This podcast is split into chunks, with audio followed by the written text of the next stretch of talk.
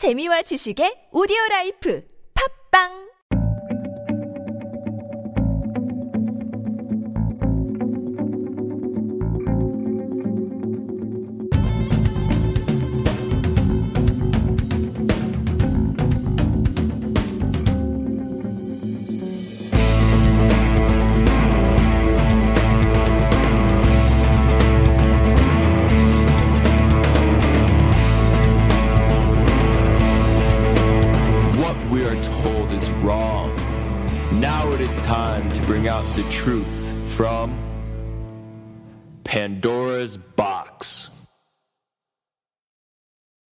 안녕하세요. 오랜만에 판도라의 상자로 인사드립니다. 파파입니다. 제가 12월부터 지금까지 계속 바빠서 방송으로 자주 인사드릴 기회를 만들지 못했습니다. 죄송합니다.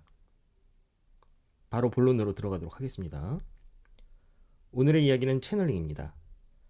이번 방송은 크게 1부와 2부로 나누어서 진행하려고 합니다. 1부에서는 채널링이란 무엇인지, 어떤 종류가 있는지로 시작해서 대표적인 channeler인 제인 로버츠, 에드가 케이시의 사례를 살펴보려고 합니다. 2부에서는 신과 나눈 이야기의 주인공 닐 도널드 월시와 더 나인으로 불리는 9명의 channeler로 구성된 단체를 둘러싼 이야기를 살펴본 후 channeler들 또는 채널 정보의 공통점과 차이점을 짚어보려고 합니다. 또한 거짓으로 판명된 channeling 사례가 있는지 반대로 channeling 정보의 일부가 객관적인 진실로 증명된 사례가 있는지를 확인하고 마지막으로 심리학자 들과 같은 전문가들이 분석하는 channeling 현상, 특히 기록이 온전히 보존되어 있는 제인 로버츠의 channeling 사례를 중심으로 channeling을 약간은 깊이 있게 이해해보는 시간을 가지려고 합니다. 채널링이라는 표현은 비교적 최근의 용어인데요. 과거에는 미디엄십이라는 단어를 일반적으로 사용했었죠. 미디엄십이라는 단어는 미디엄과 쉽이 합쳐진 형태죠. 우리가 흔히 영매라고 부르는 매개체를 뜻하는 미디엄에 추상적인 개념을 나타내는 전미어 쉽이 붙은 것으로 보시면 됩니다. 결국 미디엄십은요, 미디엄을 통해 죽은 자의 영혼이나 뭐 경우에 따라서는 신, 천사, 외계인, 승천한 마스터 등으로 불리는 존재들의 메시지가 전달되는 현상을 가리킵니다. 채널링이라는 아마, 단어는 아마도 TV나 라디오의 채널을 생각하시면 이해가 쉬울 거라고 생각하는데요. 특정 방송의 주파수를 맞추면 방송이 보이거나 들리게 되는 원리로 보시면 됩니다. 미디엄십과 채널링을 차별화해서 쓰시는 분들이 계시는데요. 그 얘기는 조금 뒤에 해보죠. 채널링의 역사는 인류의 역사만큼 오래되었지만 대중들에게까지 큰 인기를 끌기 시작한 것은 과거 루시퍼 편에서 말씀드린 것처럼 19세기에 들어서였습니다. 당시 등장한 다인의 진화론은 종교에 대한 무조건적인 신뢰를 갖고 있던 유럽인들에게 큰 충격을 주었고 인간의 영속성, 영혼의 존재를 믿고 싶은 사람들 사이에서 죽은 존재들과 대화를 시도하는 유행, 이 생겨났죠. 어, 이 모임을 세안스라고 하고요. 그리고 이런 주의를 스피리추얼리즘이라고 하는데요. 처음에는 테이블 태핑이라고 해서 이렇게 테이블에 여럿이 둥그렇게 둘러앉아서 손을 잡고 영혼을 불러온 다음에 테이블을 두드리는 횟수로 대화를 하는 방식에서 나중에는 Ouija board라고 해서 이 보드로 대화하는 방식이 대중적인 인기를 얻게 됩니다. Ouija board를 좀 더 살펴보면요. 보드판에 A부터 Z까지 알파벳으로 쓰여 있고요. 그 위에 planchette이라고 불리는 그 동그란 물체를 보드 위에서 이렇게 돌리다 보면 어느 순간 알파벳 위에 멈춰진 플랜쳇의 가운데 구멍을 통해서 위저보드 상의 알파벳이 보이게 되죠. 그래서 이 알파벳을 통해서 소통이 이루어지는 방식입니다. 우리나라에서 유행했던 분신사바가 위저보드와 비슷한 면이 있습니다. 연필을 잡고 이렇게 돌리다 보면 또 글씨가 쓰여지는 거죠. 플랜쳇을 잡고 돌리다 보면 어떤 어느 순간에 특정 알파벳 위에서 멈추게 되죠. 예. 저는 초대받은 할로윈 파티에서 직접 제3자로 이 위저보드 하는 거를 관찰할 기회가 있었는데요. 촛불을 켜놓고 분위기는 잘 잡았는데 어, 아무 반응이 없었습니다. 사람들이 많다 보니 조금 어수선했던 것이 원인인지도 모르겠습니다. 그럼 채널링의 종류에는 어떤 것들이 있는지 살펴보도록 하겠습니다. 첫 번째는 trance channeling입니다. 영매에 해당되는 인물을 필요로 하죠. 영매가 trance 또는 최면 상태에 들어가면 영혼 등의 존재가 그의 몸 안에 들어와서 말을 하는 형식입니다. trance는 의식의 극히 일부만 깨 있고 외부 자극에 대한 반응이 없는 상태를 가리킵니다. trance channeling에서 대부분의 경우에 영매는 자신의 입을 통해서 나오는 말을 기억하지 못하는 특징이 있습니다. 두 번째는 conscious channeling입니다.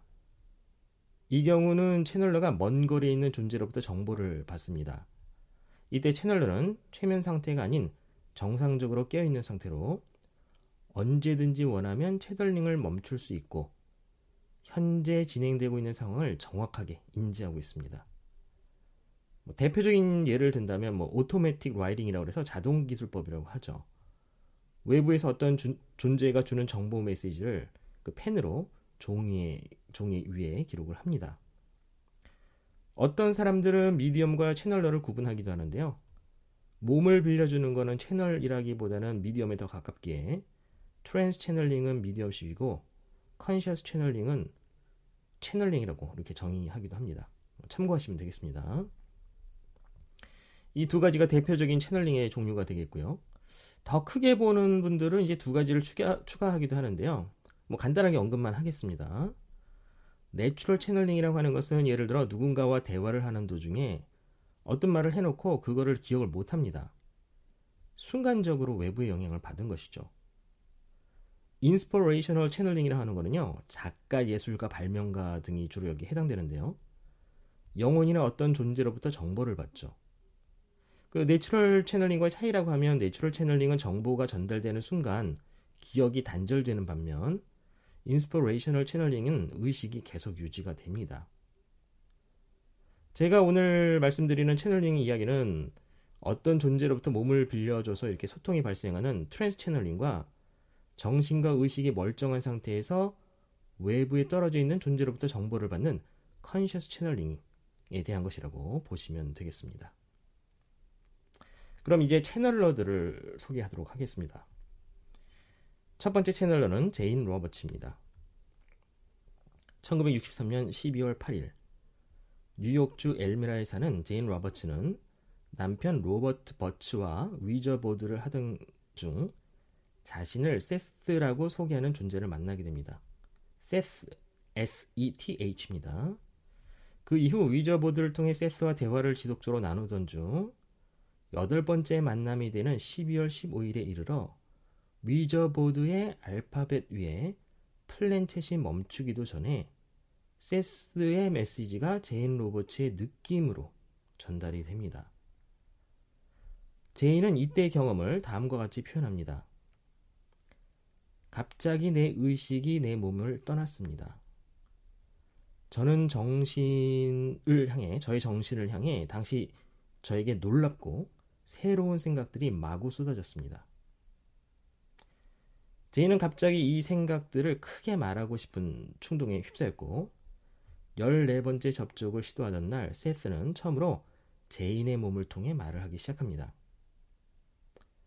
1964년 2월 28일부터는 아예 Ouija board를 치워버리고 제인이 마음의 준비를 하면 쉽게 trance 상태로 들어가고 곧 세스가 제인의 몸에 들어오게 되죠. 보통 일주일에 두 번, 월요일과 수요일 밤 9시에 세스는 제인의 몸을 통해 말을 했고 약속한 날이 아닌 경우는 제인이 원하는 때만 세스와의 channeling이 이루어졌습니다. 세스가 마지막으로 제인을 통해 말을 한 것은 1984년 8월 30일인데요. 그 후 6일이 지난 후에 제인 로버츠는 루마티스 관절염으로 55세 나이에 사망하면서 총 21년간의 대화가 끝이 납니다. 제인의 몸을 빌은 세스의 메시지는 제인의 남편인 로버트 버츠에 의해 꼼꼼히 기록되었고요. 제인과 세스의 channeling은 수차례 영상으로 녹화되었고 로버트 버츠가 작성한 모든 기록은 현재 예일 대학의 스털링 메모리얼 아카이브스에 보관되어 있습니다. 처음 제인 로버츠 아니 세스의 책이 나온 것은 1970년으로 세스와의 대화를 기록한 6천장의 기록을 정리한 Seth Material이며 제인이 책 홍보를 위해 7개의 도시를 다니는 동안 라디오와 텔레비전으로 세스의 목소리가 방송을 타기도 했습니다. 제인 로버츠의 집에서 열린 세스의 채널링 세션에는 여러 사람들이 참여했고 그 중에는 언론인, 최면술사, 심리학자, 정신분석학자, 물리학자 등이 포함되어 있었습니다. 이때 참석한 전문가들이 남긴 세스와의 경험 또한 모두 꼼꼼히 기록으로 남아 있습니다. 그럼 여기서 제가 두 음성을 비교해서 들려드리려고 하는데요. 일상적인 제인 로버츠의 목소리와 트랜스 상태에서 세스가 말할 때의 목소리입니다. 첫 번째, 제인 로버츠의 목소리입니다. First thing I did was call for Ron, uh, and, and I saw the script and I started reading it like mad. But the thing of it was that um, the stuff that was in the script was stuff I had felt while I was out, to some extent, in that um, the script, again, the title was The Physical Universe as Idea Construction. 두 번째는 세스의 목소리입니다. Your beliefs form relative. Your individual beliefs and your joint beliefs. and if you believe in very simple terms that people mean you well uh, and will treat you kindly, they will. And if you believe that the world is against you, then so it will be in your experience. And if you believe, if you believe uh, that you will uh, begin to deteriorate at 22, then so you shall. Uh, 채널에 들어가는 순간 제인의 몸에 변화가 일어납니다. 눈동자의 검은 부분이 커지고 목소리가 남성적으로 변하면서 약간의 외국인 악센트가 있는 것처럼 들리기도 합니다. 이뿐만 아니라 채널링 상태에서 담배를 피우거나 와인, 커피를 마시고 방 안을 걸어 다니기도 합니다. 채널링이 끝나고 나면 제인은 이 모든 것을 기억하지 못합니다. 제인 로버츠는 아예 처음 반년간은 남편이 받아 적은 세스의 메시지를 읽어보기조차 하지 않았다고 하죠. 제인은 시와 동화를 쓰는 작가였지만 세스가 말하는 주제는 어, 크게 관심이 없었으며 세스가 외부의 존재라는 것에 대한 믿음 또한 갖지 않았다고 합니다. 오히려 세스는 자신의 무의식에서 나온 것이라고 그렇게 생각했다고 하죠. 나중에 세스와의 신뢰가 쌓이면서 제인은 심리학을 공부했고요. 심리학 스터디 모임을 주최하기도 합니다. 당시 기록에 따르면 제인이 그 케네디 rocker라고 하는 그 의자에 앉아서 눈을 감으면 세스가 제인 안에 들어오면서 대화가 시작됩니다. 제인의 목소리와 세스의 목소리는 그 차이가 구분이 되시던가요? 소리로 들을 때 확신이 안 드시는 분들은 유튜브에 가시면 영상이 있으니까요. 직접 눈으로 보시면 아마도 차이를 느끼실 수 있을 겁니다. 채널링 상태에서 제인 아니 세스는 상대방을 쳐다보면서 말을 합니다. 농담을 하기도 하고 웃기도 하죠. 채널링 세션에 참가한 외부인들의 개인적인 질문을 받고 답변을 하기도 합니다. 제가 제인 로버츠의 세스에 관심을 갖게 된 것은 1990년대 후반인데요. 채널링 메시지보다는 채널링 현상에 관심을 갖고 있던 중에 Seth Speaks라는 책을 사서 읽게 되었습니다. 제가 가진 처음의 솔직한 느낌은 사람이 쓴 책이 아니다 였습니다. 당시 저에게는 어디서도 본 적이 없는 내용이었기 때문입니다. 처음에는 책의 내용에 압도당했지만 어느 정도 익숙해지자 세스의 위트가 있는 농담이 을 통해서 그의 그가 인격을 가진 존재라는 느낌을 받기도 했습니다. Seth Speaks 책이 나오게 된 배경은요. 1970년 1월 19일에 세스가 책을 내고 싶다는 의지를 직접 표현했기 때문입니다. 이틀 뒤에 구술이 시작됐고 이 작업은 1971년 8월 10일에 끝나면서 처음으로 책이 처음부터 끝까지 세스가 한 말의 한 글자도 순서도 바꾸지 않은 채 출간이 됩니다. 제가 세스에 대해 인터넷을 통해 처음 알게 됐을 때 초보들은 Seth Material을 그리고 좀 더 깊은 내용에 관심 있는 사람은 Seth Speaks를 권하는 글들을 여러 번 접했는데요. 만약 저에게 누가 묻는다면 저는 무조건 Seth Speaks를 추천하겠습니다. 이 책은 저는 지금도 아직도 뭐 가끔 읽거나 오디오북으로 듣거든요. 오디오북은 유튜브에서 다운로드 받으실 수 있습니다. 이 책은 매우 폭넓은 주제를 다루고 있는데요. 소개하자면 영혼의 정의와 다차원적 성질, 의식, 컨셔스니스요. 죽음과 사후 세계의 경험, 꿈, 환생, 예수의 십자가형과 재림의 의미, 신의 성질, 선과 악, 아틀란티스 이전 문명의 흥망성쇠, 고대의 가르침이 어떻게 형제단, 브라더후드를 통해 인류에게 전달되어 왔는가? 등 정도 되겠습니다. 모두 흥미로운 주제들이죠. 세스는 자신이 과거 생애를 통해 셀 수 없을 정도로 많은 죽음과 환생을 경험했고, 이제는 더 이상 육체를 가질 필요가 없는 육체를 가지지 않은 인격체라고 설명합니다. 그가 제인을 채널러로 선택한 이유는 제인을 다른 시대와 다른 장소를 통해 개인적으로 알고 지냈기 때문이다 라고 말하면서 그녀를 제인이 아닌 남자 이름인 루버트로 제인의 남편 로버트는 조셉으로 부릅니다. 그리고 자신은 현재 이름을 가지고 있지 않지만 독자들을 위해 편의상 세스라는 이름을 사용하기로 합니다. 세스의 가장 중요한 메시지는요, 우리는 육체가 아니라 영혼이며, 우리의 현실은 우리의 사고, 생각의 반영이라는, 반영의 결과라는 거죠. 그러므로 생각 태도의 변화를 통해 우리의 현실을 스스로 바꿀 수가 있다고 조언합니다. 그의 말을 그대로 옮기자면 이렇습니다. 영혼은 당신이 가진 것이 아니라 당신 자신입니다. 당신이 당신 자신의 현실을 창조합니다. 이번엔 좀 긴 걸로 소개해 드리죠. 나의 환경은 당신이 죽은 후 바로 발견하는 곳이 아닙니다. 당신은 이 특정한 존재의 영역에 오기 위해 많은 죽음을 경험해야 합니다. 출생은 죽음보다 훨씬 더 큰 충격입니다. 당신은 죽은 후 죽음을 깨닫지 못하는 경우도 있지만 출생은 언제나 충격적이고 바로 인식합니다. 그러므로 죽음을 두려워할 필요는 없습니다.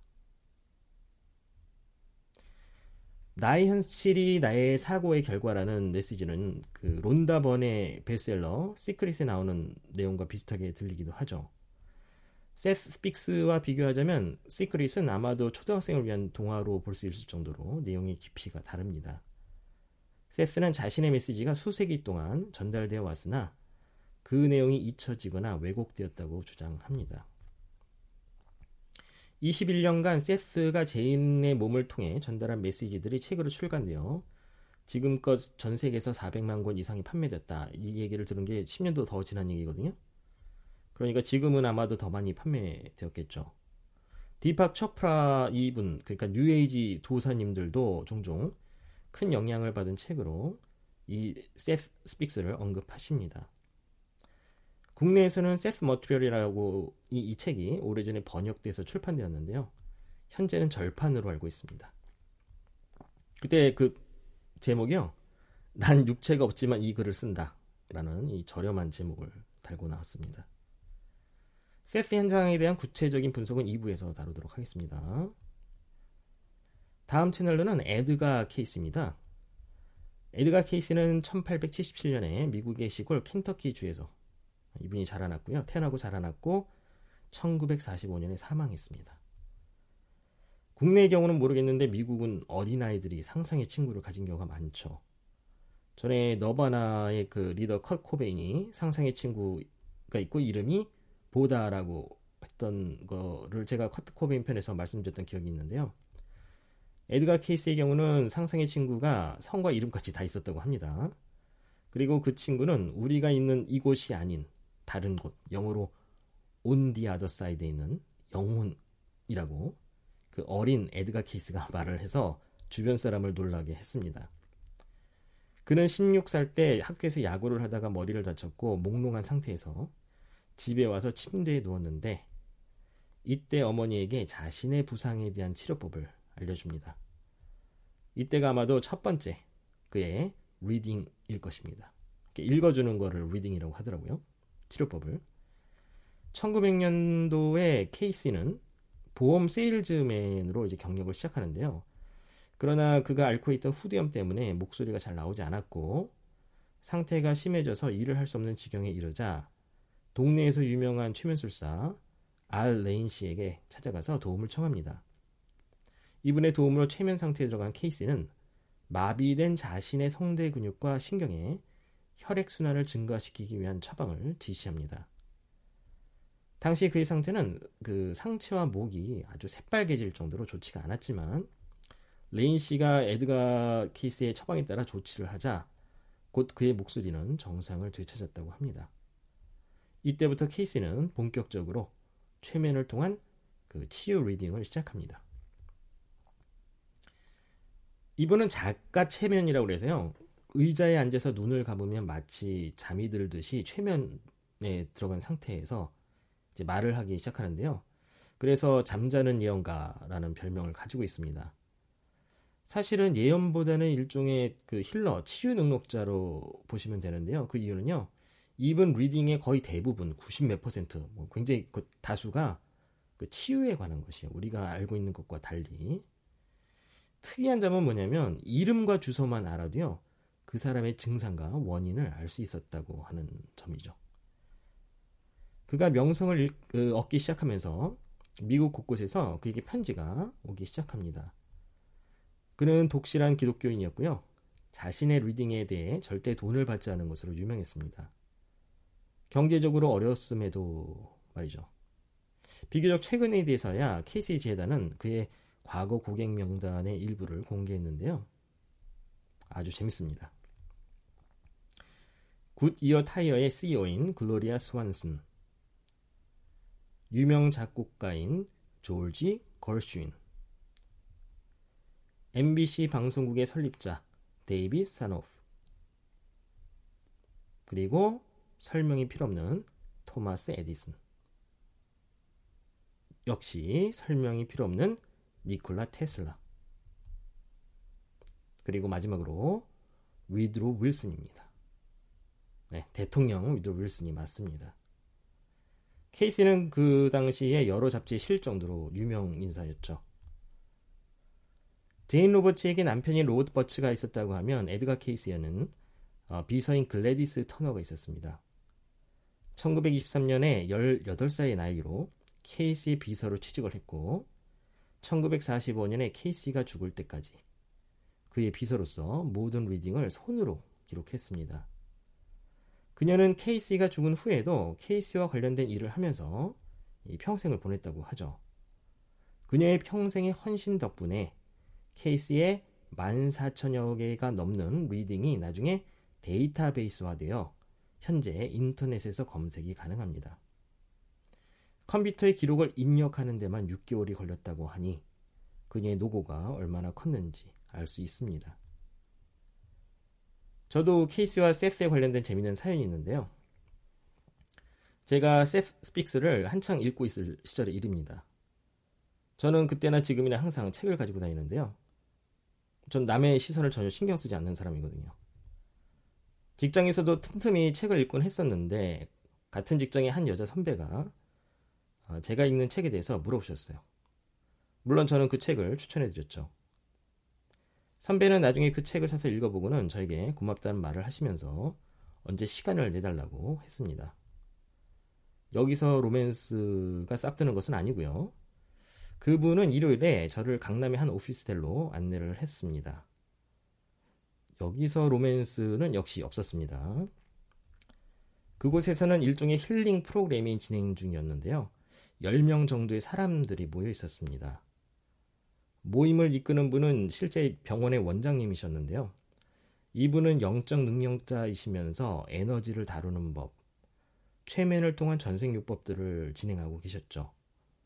이때부터 한 2, 3년 정도 비공식 모임이 있을 때마다 저는 불규칙하게 초대를 받았습니다. 이 클럽은 추천에 의해서만 가입이 가능한 배타적인 성격의 힐링 위주의 모임이었습니다. 저를 제외한 모든 사람이 일정 회비를 내고 그 원장님, 오 원장님과 외부의 강사의 교육 또는 자, 치료를 받았던 걸로 기억합니다. 저는 정식 멤버는 아니었고요. 행사가 있을 때 종종 초대받는 외부인이었습니다. 이분들로부터 이제 많은 이해하기 힘든 일들을 목격하게 되는데요. 일단 에드가 케이스와 관련돼서 말씀드리자면 제가 힐링에 대해 에드가 케이스를 언급하자 오 원장님이 한국의 의사들 사이에 케이스 리딩을 연구하는 모임이 실제 존재한다고 저한테 말씀을 해주셔서 놀랐던 기억이 있습니다. 또 얼핏 나는 분들이 있는데요. 치유 능력자 두 분이 있었고 마법을 이론적으로 공부하시는 분이 있었고요. 이분은 사실상 본업이 마법사고요. 부업이 의사였어요. 마법사에 빠져서 이혼 위기라고 말씀하셨던 게 기억이 납니다. 그리고 최면을 통한 치유를 오 원장님이 종종 시도하셨는데 그 과정에서 전생이 언급되는 일들이 있었습니다. 바로 에드가 케이시가 환자들에게 리딩을 통해 처방을 해줄 때도 같은 일이 발생했죠. 이 모임에서 가장 기억에 남는 한 가지 사건만 꼽으라면 그 모임이, 모임에 나오시는 나이가 많으신 그 피아노 원장님이 아니라 그분의 딸이었습니다. 예. 뭐꼭 미인이라 그런 건 아니고요. 모임에 오신 인자신 이 피아노 원장님이 어느 날 어, 자신에게 딸이 있는데 친구도 없고 남자 친구를 사귀면 두 달을 넘기지 못한다. 그래서 고민이다. 이렇게 말씀을 하셔서 우 원장님이 이제 데려와 보라고 권을 하셨고요. 결국 날을 잡고 자리를 만들었습니다. 저도 다행히 초대를 받았습니다. 오 원장님은 그분 그 네, 대학생 딸을 최면 상태에 놓은 후에 전생을 훑어보았습니다. 이분은 건너뛰겠습니다. 전생에서 특별한 점이 발견되지 않자 이번에는 직접적으로 문제가 처음 발생하게 된 원인의 시기로 이동하도록 지시를 했습니다. 이 여학생이 이동한 곳은 초등학교의 화장실이었습니다. 오래된 일이라 잘 기억은 나지 않지만 이 아이의 주변을 친구들이 둘러싸고 있었죠. 왕따와 괴롭힘을 당하고 있었던 겁니다. 그리고 중학교에 올라가서도 왕따와 관련된 시점을 한 번 더 떠올렸습니다. 아마도 유년 시절의 따돌림의 경험을 통해 사람들을 신뢰하지 못하고 가까이 하지 못하는 문제를 갖게 된 것으로 보였습니다. 최면이 끝나자 학생은 눈물을 흘립니다. 저는 제 평생 그렇게 많은 눈물을 흘리는 사람을 본 적이 지금까지도 없습니다. 우 원장님은 저에게 프로그램에 가입할 것을 권유하셨지만 저는 몸도 아프지 않고 치유보다는 이론 쪽에 관심이 있는 관계로 가입을 하진 않았고요. 뭐 언젠가는 저한테 뭐 최면을 직접 가르쳐 주시겠다고 책까지 주셨는데 서로 바쁜 관계로 한두 차례 미루다가 연락이 끊어졌습니다. 제가 직장을 옮기면서 선배와 연락도 더 이상 하질 않아서 어, 모두 어디서 뭘 하고 있는지 알지 못합니다. 불법 시술이라고 저한테 뭐 불라고 말씀하셔도 어디 있는지도 모릅니다. 뭐 솔직히 모임이 힐링 위주라서 그런지 회원들이 저보다 다 나이들이 많으셨고요. 원장님이 여자분만 좋아하셔서 남자들은 없었어요. 저 빼고는. 저한테는 전생을 봐주신다는 제안조차 한 번, 한 번도 한 적이 없어서 조금은 서운한 감도 있었습니다. 처음 오신 여자분한테도 해주시면서 말이죠. 네, 말이 그렇다는 얘기입니다.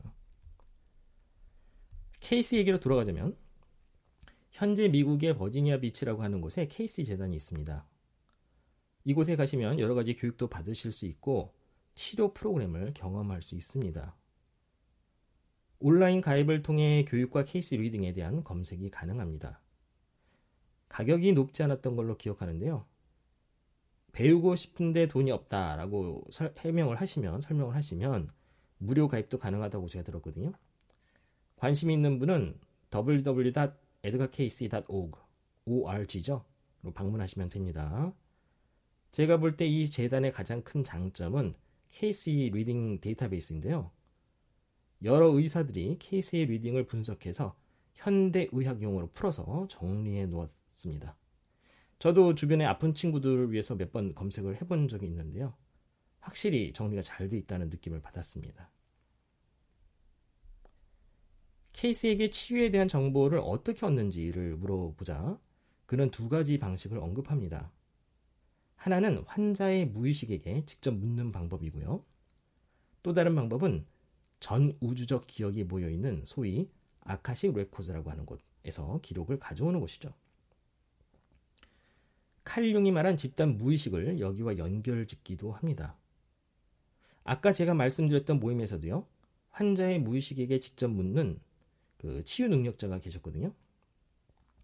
한 회원분이 데리고 온 꼬마 아들의 그 멈추지 않는 기침의 원인이 쇠고기 엘러지라고 그, 그 능력자분이 말씀을 하시면서 애를 진정시키고 잠에 들게 했는데요. 우리가 어떻게 아이가 그 쇠고기 알러지인지를 알았냐고 물어봤더니 아이의 무의식에게 직접 물어봤다고 그렇게 대답했던 걸로 기억합니다. 아쉬운 것은 그분이 능력자이긴 하지만 이런 방식의 시술이 불법이기 때문에 돈을 받기가 어려워서 회사에서 영업사원으로 뛰고 있다고 한 점입니다. 웃으면 안 되는데 생각날 때마다 웃음이 나옵니다. 케이시도 제인 로버츠와 같은 방식으로 어떤 존재가 그의 몸에 들어와 말을 한 사례가 존재합니다. 뭐, 그 중에 아마도 대표적인 것으로 알려진 것이 대천사 미카엘이죠. 뭐, 케이스에게 한 말인데요. 오라 나의 자녀들이여. 신을 찾고자 하는 자여. 신은 너희 가까이 있다. 너는 채널을 통해 신을 더 잘 알고자 하는 사람들을 준비시키는 연구의 목적을 잘 수행하고 있다. 동료들에게 축복을 주는 채널인 것에 만족하지 마라. 뭐 점점점 좀 끝에는 뭐 믿음을 지켜라 이렇게 나오거든요. 이런 기록이 존재합니다. 케이시 reading 중에는 요한계시록의 해석에 대한 것도 있거든요. 조금만 소개해 보겠습니다. 그 영화 같은 데 나오는 일곱 개의 봉인이죠. 일곱 개의 봉인은 요한계시록에서 예수의 계시 속에서 요한이 보게 된 그 책을 지키는 상징적 존재로 등장합니다. 이 아포칼립스의 그 문서의 봉인을 열면 뭐 예수의 재림이 온다 이렇게 얘기들 하는데요. 요한의 환상에서 이 책을 열 가치가 있는 사람이 유다의 사자와 일곱 개의 뿔과 일곱 개의 눈을 가진 양으로 언급이 됩니다. 이 일곱 개의 봉인은 사자 또는 양이 책을 열 가치가 있는 것으로 확인되어 내용을 열어보기 전까지는 그 비밀을 신만이 알고 있다고 하죠. 그리고 양이 이 책의 봉인을 열자 아포칼립스로 알려진 최후의 심판이 벌어집니다. 그럼 케이시의 reading은 이 최후의 심판을 어떻게 설명하고 있을까요? 뭐 직접 인용은 아니고요. 어떤 분이 정리한 거를 제가 가져왔거든요. 명상 상태에서 요한의 의식은 무의식과 초의식에 대해 열려 있었습니다.